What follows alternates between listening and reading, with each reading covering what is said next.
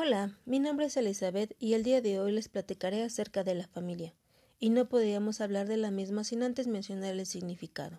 Iniciaremos con el concepto que nos ofrece la Organización Mundial de la Salud, quienes mencionan que la familia es el conjunto de personas que viven bajo un mismo techo, organizado en roles fijos, o sea, padre, madre e hijos.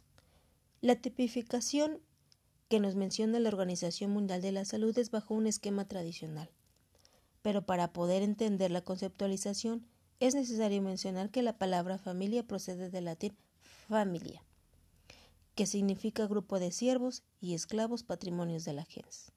El término abrió su campo semántico para incluir a la esposa e hijos del pater familias a quien legalmente le pertenecían hasta que acabó reemplazando a gens. Es interesante analizar esta etimología, pues atribuye un poder sobre otros individuos y no una constitución parental o de lazos afectivos como hoy conoceríamos a la familia.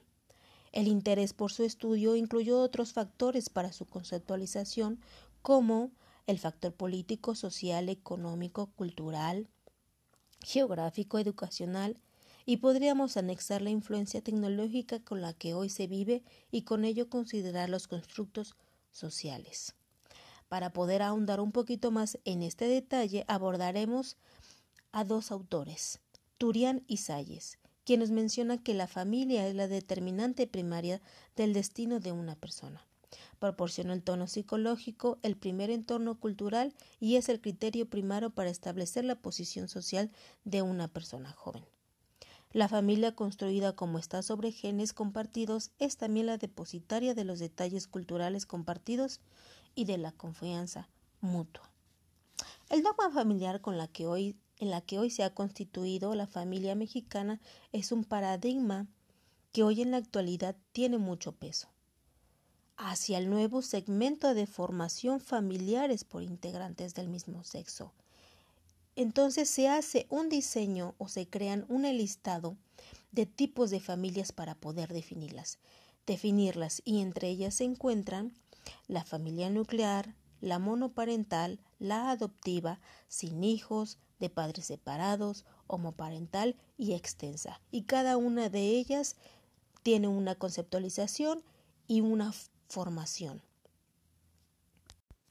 Hola, seguiremos hablando sobre la familia, pero en esta ocasión sobre la historia.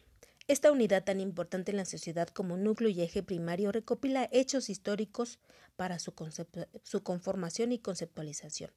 Es importante revisar cómo ha influido estos contextos. A continuación mencionaremos hechos trascendentales y platicaremos un poco en los cambios estructurales en la familia mexicana. El diseño de la familia mexicana fue transformándose bajo épocas de tensión políticas y económicas. Aunque no se han dado ahondado científicamente, existen instituciones como el INEGI que proporciona datos.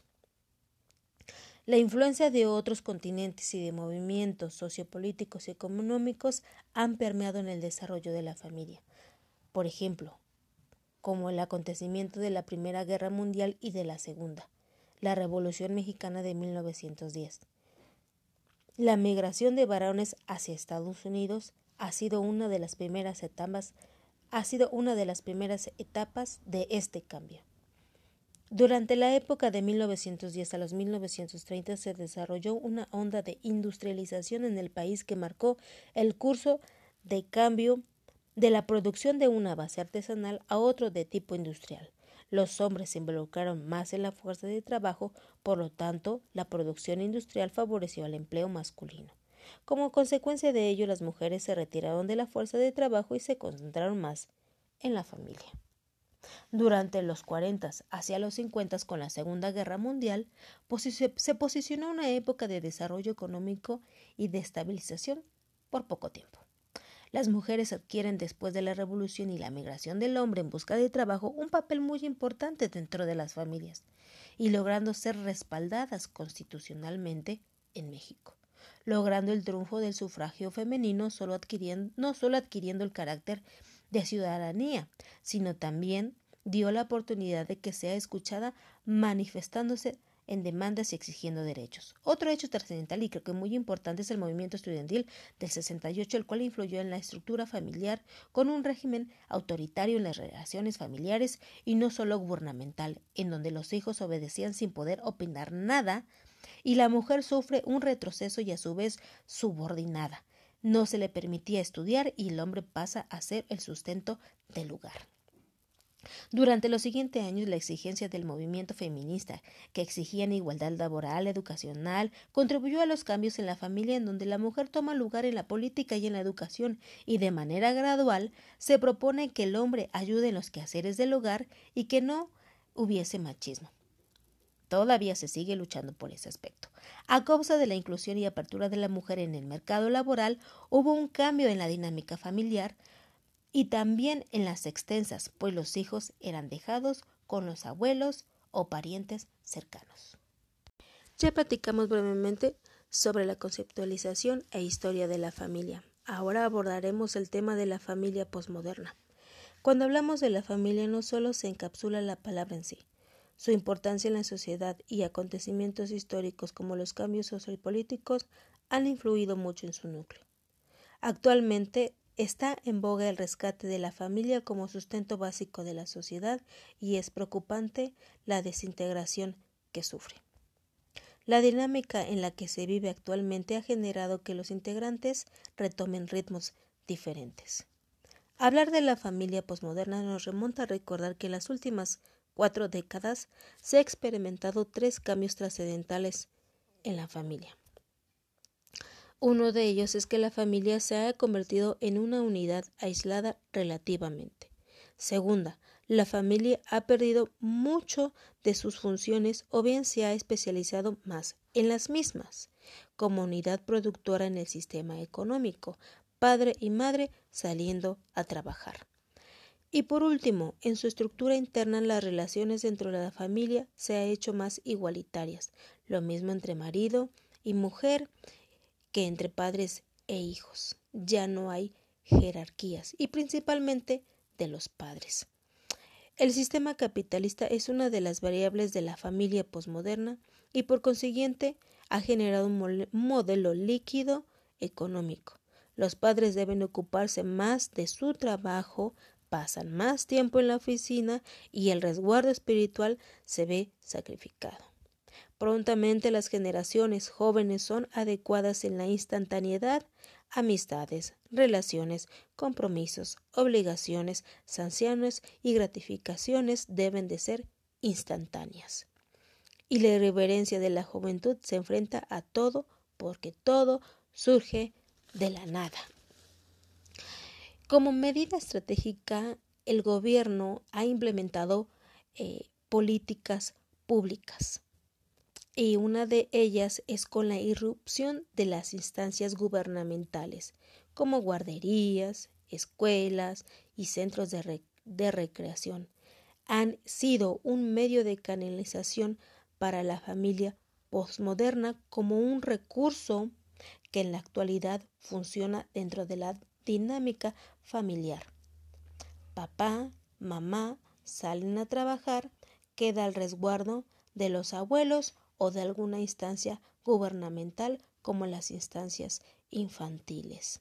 La dinámica ha generado que, eh, que hoy en la actualidad la familia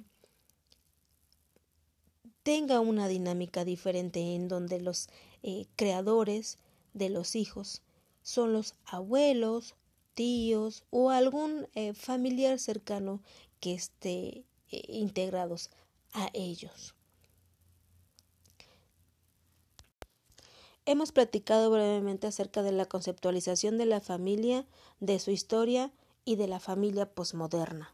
Ahora tocaremos el tema de las nuevas crisis familiares, y es un foco que ha llamado la atención en el área de las políticas públicas y en la implementación de estrategias para resanar un núcleo que se ha visto quebrantado y desintegrado en las últimas décadas. Cada miembro de la familia es importante, padre, madre e hijos, y un desarrollo estable influye mucho en el ámbito social y viceversa. Pero ¿qué ha implicado realmente en la crisis familiar? ¿Acaso son los factores políticos, sociales, económicos inestables en los que se vive actualmente o es un problema que se viene arrastrando tiempo atrás? La reciprocidad entre ambos polos, tanto como el de la familia y el de las infraestructuras políticos sociales, han convergido a lo largo de la historia. Mencionar la palabra crisis hace referencia a un cambio. Este periodo de transición de una etapa a otra hay indefinición de las funciones porque los miembros están asumiendo un nuevo rol, el querer canalizar ambos funcionamientos produce en ocasiones fluctuaciones inestables.